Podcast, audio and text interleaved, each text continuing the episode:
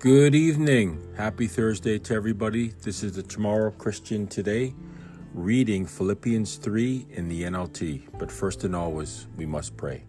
Dear Lord, thank you for being our God. Thank you for being our Father and our friend. Thank you so much for the Messiah, who is your Son, who sits at your right hand now. Thank you for giving us the Holy Spirit freely, Lord.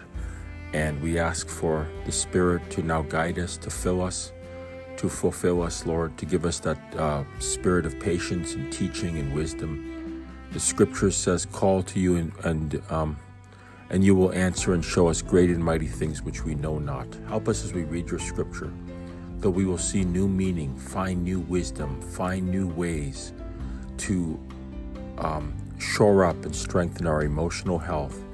In a world where there's a lot of contention, everybody's fighting and bickering and arguing. Help us to be people who are just calm, just full of peace, just full of hope, just full of not worrying about what's been done to us or what we don't have, but focusing on you, focus, focusing on Jesus, what you've done for us, and having that incredible assurance, that incredible spirit of peace, knowing that everything you've promised in the Bible is true.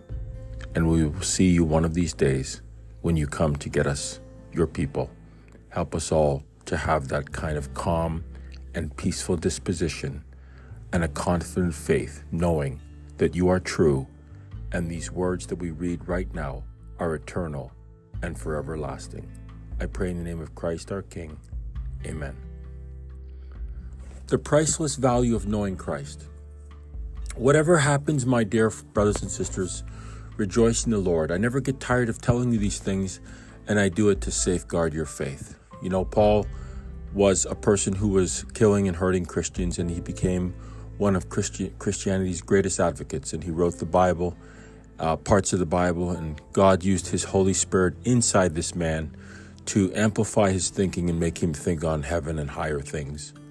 I saw my Baptist friend today, my mentor, and he's going to go into the hospital and have an operation. He looked well, and he didn't look um, rattled or sad in any way. And I'm just praying for him for total healing and restoration, and that they're going to do a colonoscopy and they're going to do a do an act of discovery. And I just pray that maybe it's some if it's something there that's benign.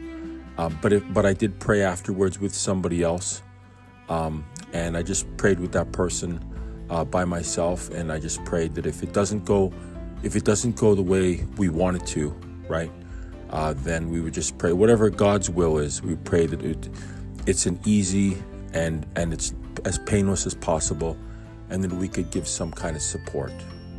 So somehow I think that that really made me feel calm, and even though I had a hard day at work, I think somehow that prayer and we studied Titus 2 today. I think somehow that just really calmed me down. I just feel really calm right now, and I think that I think that God's Spirit gives you a peace if you can just trust, you know. But people are not trusting these days. They're fighting each other, and I didn't get what I wanted. And there's a lot of stuff on YouTube, you know, people fighting about relationships, men fighting women, women fighting men. It's really very sad to see.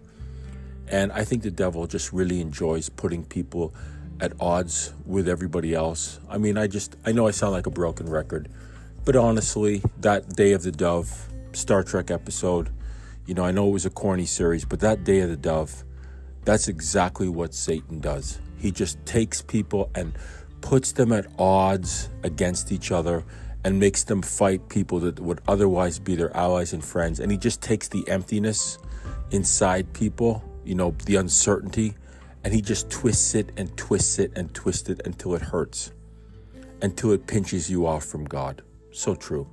Verse 2 Watch out for those dogs, those people who do evil those mutilators who say you must be circumcised to be saved. Well, you know, the devil mutilates the truth. He takes God's truth, he takes God's wisdom, he takes everything and he mutilates it and changes it into something that he can weaponize. It's really something to see. And when you look in the Bible and you see how manipulative and how cunning he is, and how he said that he wanted to um, take people higher, he didn't want anything of the sort. What he wanted to do is cause the angels, the, the host of heaven, to butt heads against God, and he wanted to be the guy who gets to be in charge. He's definitely a grandiose narcissist. For we who worship by the Spirit of God are the ones who are truly circumcised. The Spirit of God. So God's Spirit is um, cleansing your heart and, and cutting away all the things, all the thorns in your heart, all the thorns in your personality. And I say that, you know, metaphorically, so please don't anybody think it's about, you know, cutting yourself or hurting yourself. People hurt themselves and mutilate themselves physically in the name of Christ. That's not Christ telling you to do that. I'm sorry, it is not. It is the devil telling you that that's what God wants, and if you don't do it, God won't accept you. That's an outright lie. The devil is trying to get you to harm yourself any way you can. And if all the better for him if he can get you to do it in the name of Jesus, to make Jesus look bad and to make God look bad and to make people think that Christianity is nothing but a nut a bunch of nutty people on a fringe. And it's so wrong and it's so evil and it's so slanderous. We rely on what Christ Jesus has done for us. We put no confidence in human effort, though I could have confidence in my own effort if anyone could. Indeed, if others have reason for confidence in their own efforts, I have even more. So, Paul was saying that he is a capable person, and obviously, we have to do our part, but at the same time, it's what Christ is doing in us. We have to let, we have to trust God and let Him operate in us. We have to trust, you know. Verse 5 I was circumcised when I was eight days old. Wow, eight days, just like, you know, the Jews were circumcised. Eight days, the eighth day, the number of grace, the number of new beginnings, right? And, you know, Sunday is supposed to be the eighth day or the first day. Nobody knows what day it was that Jesus rose. I mean, I don't, I don't think they really know for sure. Nobody knows what day the seventh day Sabbath was, but you know, seven was supposed to be the number of completion. God took six days to make the world. I believe it's a literal story and it's true but some people don't have to. But he took six days, and then the, the seventh day was the Sabbath to say commemorate completion. And then somehow we messed up creation. And so Jesus rose on the eighth day, as if to say, He says it to me, right? This is my hermeneutic. It's a do over, it's a start over, it's forgiveness. The perfect creation that God created is messed up. We messed up everything with our sin and not trusting in God. But Jesus rose on the eighth day to show us you know what? God gives forgiveness. God is the God of second chances. God is the God that, that takes a losing situation and turns it into a winning situation. I am a pure blooded citizen of Israel and a member of the tribe of Benjamin, Paul says. A real Hebrew, if ever there was one. I was a member of the Pharisees who demanded the strictest obedience to the Jewish law. I was so jealous that I harshly persecuted the church. And as for righteousness, I obeyed the law without fault. But if you obey the law and there's no love in your heart, it must be very hard. Jesus uh, says in Romans 13, love fulfills the law. You can keep the law when you love God and, and God puts His Spirit into you. All of a sudden, you'll become lawful. You will definitely be driving your car within the guardrails along the narrow path, which is like a road you won't ever hit the guardrails. You won't ever hit them because you're you know how to drive. You're doing it. That's a metaphor, by the way. Don't don't hit your car against the guardrails, okay? It's going to damage your car. Verse 7 I once thought these things were valuable, but now I consider them worthless because of what Christ has done. Yeah, I guess I do too. I mean, I live by the law, I had the Sabbath day. I was always about, you know, this hermeneutic is right, this one is wrong. Hey, you know what? We all want to be right, we all want to be wrong. But is that what we need to be? Or do we need to have salvation? Do we need to have the fruits of the Spirit? Do we need to have peace in our hearts? Do we need to be at rest with God, to be part of a restful relationship? A relationship without stress or God's coming after me, there's condemnation on my shoulders, I messed up and God's really angry.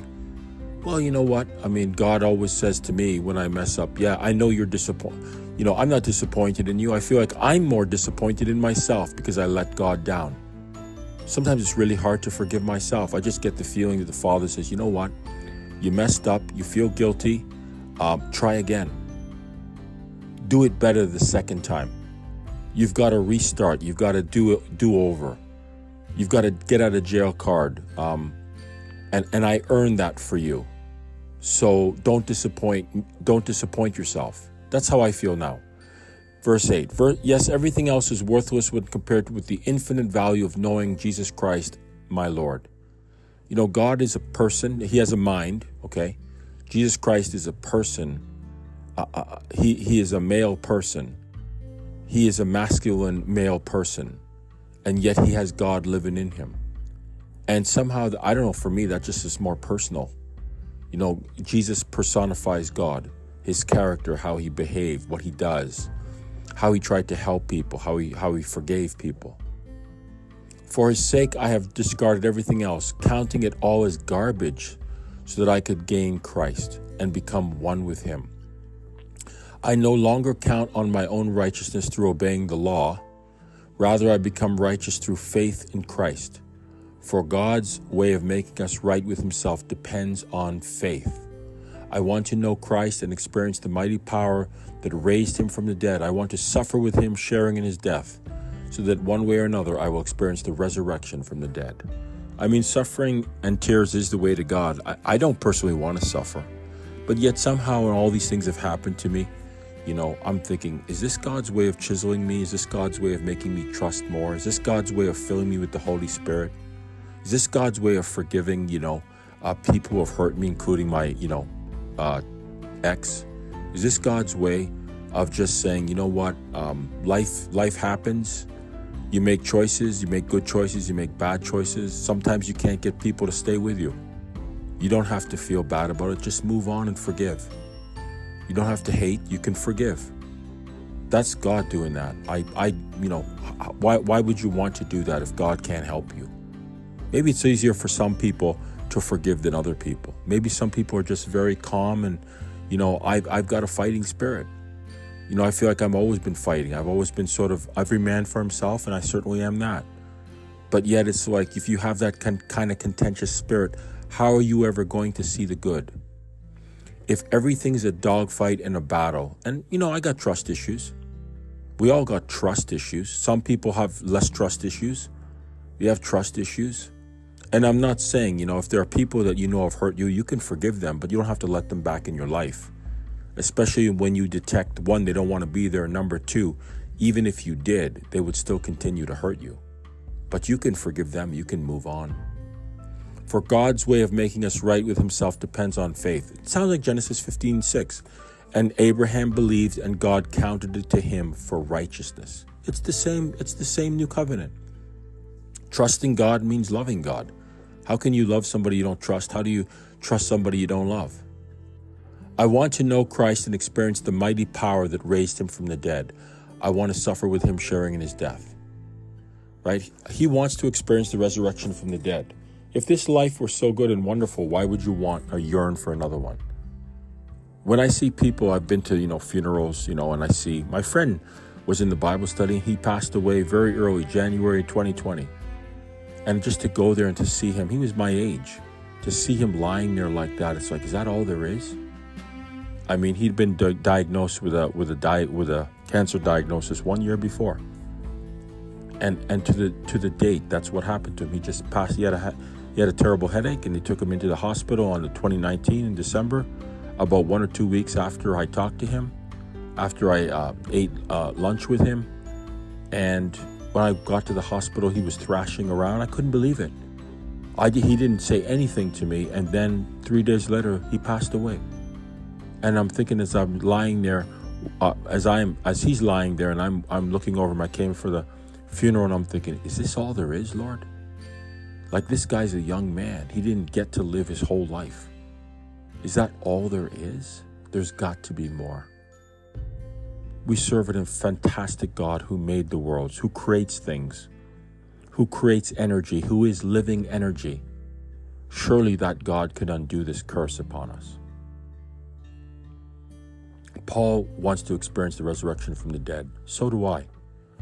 Verse 12 I don't mean to say that I've already achieved these things or that I have already reached perfection, but I press on to possess that perfection for which Jesus, Christ Jesus, first possessed me. No, dear brothers and sisters, I have not achieved it, but I focus on this one thing, forgetting the past and looking forward to what lies ahead. Yes, the past is hurtful, the past is painful, the past has needles, the past has thorns. But think about eternity. Think about living with God forever. Think about every day, not being bored, but actually joyous, learning, growing, um, going to different places in the universe, in the galaxy, seeing things that no human eye has seen now, even with the, even with a telescope, working with other races, other worlds to, to do things and develop things. If you're an engineer now, why would God not allow you to follow your talents to want to build things? He's the one who's going to amplify your your body, amplify your brain, give you talents to, to build things as an engineer or a musician. Whatever you're called to do now, you will be able to do it in an amplified form. Why wouldn't you want that? I personally love lifting weights. I'm lifting weights six days a week. I'm not eating as much protein, but definitely enjoying an, a, a, sort of a renaissance. You know, I thought I was washed up. I'll never be, you know, uh, an athlete. You know, I'm, I'm in the gym, I'm huffing and puffing. I'm thinking, Lord, if I go too far, my stomach gets nauseated, my blood pressure goes up. You know, I feel kind of a little giddy. You know what I mean? And I'm thinking one day I'm going to be able to work out and I'm not going to, you know, sometimes getting a pump, uh, you know, is good. I really wouldn't want the burning pain. Um, but to be not sick, to be not nauseated in my stomach, to not have heavy eyes. I'm looking forward to it. I always wanted to be Superman ever since I was three years old. I'm the least super guy I've ever known, but somehow, you know, I got a little bit of genetics going on. You know, my father's a Jamaican. You know, I'm kind of half Jamaican. You know, it's like that story. Maybe I said it to you. The son of Superman, he's flying and he's got the son of Batman on his on on his back. You know, the son of Batman is sitting cross-legged on him. And so people are firing at the son of Superman. It's like an old comic in DC. You know, it was like at the back of the DC comics, you'd have the main story and then you'd have this little tiny story. So it was almost like potential worlds or future worlds. And I probably told you this before. Uh, the son of Batman says to the son of Superman, uh, I bet those bullets don't hurt, eh? And the son of Superman says, eh, more like bee stings. Remember something. I'm only half super, unlike my old man. Or I'm only half Kryptonian, unlike my old man. That was in a comic. I read that. He was only half super. He could still fly, though. He could still fly. He still had on the same costume. And then the son of Batman was sitting cross legged on his back. So they were trying to get out of a situation. Right? So I guess what I'm saying is, you know, we're all touched by our infirmities, or we all try to um, hide our weaknesses. One day you won't have any more weaknesses. You won't have any flaws. There won't be any flaws in your DNA. There won't be any flaws. Um, you won't age. You won't get older. You won't get tireder. Your blood sugar won't get high. You won't be depressed or down or feel lonely. Those days are, the these days of that are coming to an end. And that's why the world is going contentious the way it is. God is sending us a sign that this world is truly passing away, faster and faster with each passing day and it's going to come into a better one where those things will never happen to you again. Why wouldn't you want that? Because it's hard to believe? Because you think that God doesn't care? Because you don't feel God? Well, you know what? We walk by faith, not by sight. We walk by faith, not by feelings. And I think as we do walk by faith, in my own personal life, I feel pretty happy right now. I feel happy. And even when your feelings are negative and you don't feel happy, God's still there, even if you don't feel it. I press on to reach the end of the race and receive the heavenly prize for which God, through Christ Jesus, is calling us. Let all who are spiritually mature agree on these things. If you disagree on some point, I believe God will make it plain to you, but we must hold on to the progress we have already made. Did you see that? Spiritually mature. It's a journey, friends. It takes time. It takes time. So when you get older, maybe you get more mature. Do you get more humble or do you get more harder? I guess it depends on the person. When you're young, you can be stubborn and prideful, but you can also have a soft heart and be open to many things. I pray for my children every day that they will be um, meek, they will be humble, they will be teachable, not full of pride and arrogance and narcissism. Because people are full of pride, arrogance, and narcissism, they can't have long term relationships and they'll never be happy. No matter how much they try to fill their head with wisdom, uh, with information, and how much they try to fill their bank books or their bank accounts with money, money, they'll never be truly happy. Because to be proud and narcissistic means to push out the Holy Spirit and you're just full of yourself, and yourself is a really, really bad God to hold on to for personal satisfaction. Dear brothers and sisters, pattern your lives after mine and learn from those who follow our example. For I've often told you before, and I say it again with tears in my eyes, that there are many whose conduct shows they are really enemies of the cross of Christ. Don't be an enemy. The cross is not a really nice looking thing. It's a kind of a symbol of, of, of an evil death, but it's also repentance. God took the sword and he drove it through man's will. He drove it through Adam's skull. And he drove it to the point where humanity, the sinful humanity, the broken humanity, is, is, gone. And a new humanity, a humanity filled with the Spirit of God, shall take its place and it shall never be undone. I think it's wonderful. That's what the cross represents to me. And it represents the beginning of a new journey where we say, God, we messed up, but we have forgiveness in Christ our Lord. I think that's amazing. Verse 19 the people are the enemies of the cross of Christ. They are headed for destruction. Their God is their appetite. They're out of control. They have no self control, and they're not happy. They brag about shameful things and they only think about this life here on earth. Don't you want more? I want more. I always wanted more. I always wanted to be better than, than I was. I always wanted to be better than my allocated lot in life. Who put that into me? Was it me or God? I don't know. But I think that the way to satisfy that hunger to be better is ultimately God. Jesus said, Before Abraham was, I am. To me, that says, Before Abraham was, God. God is before everything. And if that God lives in you, the true, the one true God, I think you'll always be happy, no matter where you are.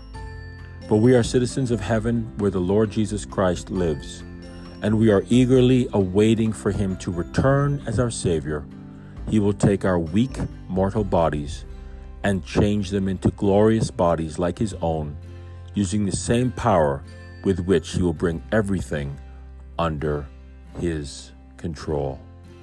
The control of God, don't fool yourself, friends. The control of God is freedom. God bless.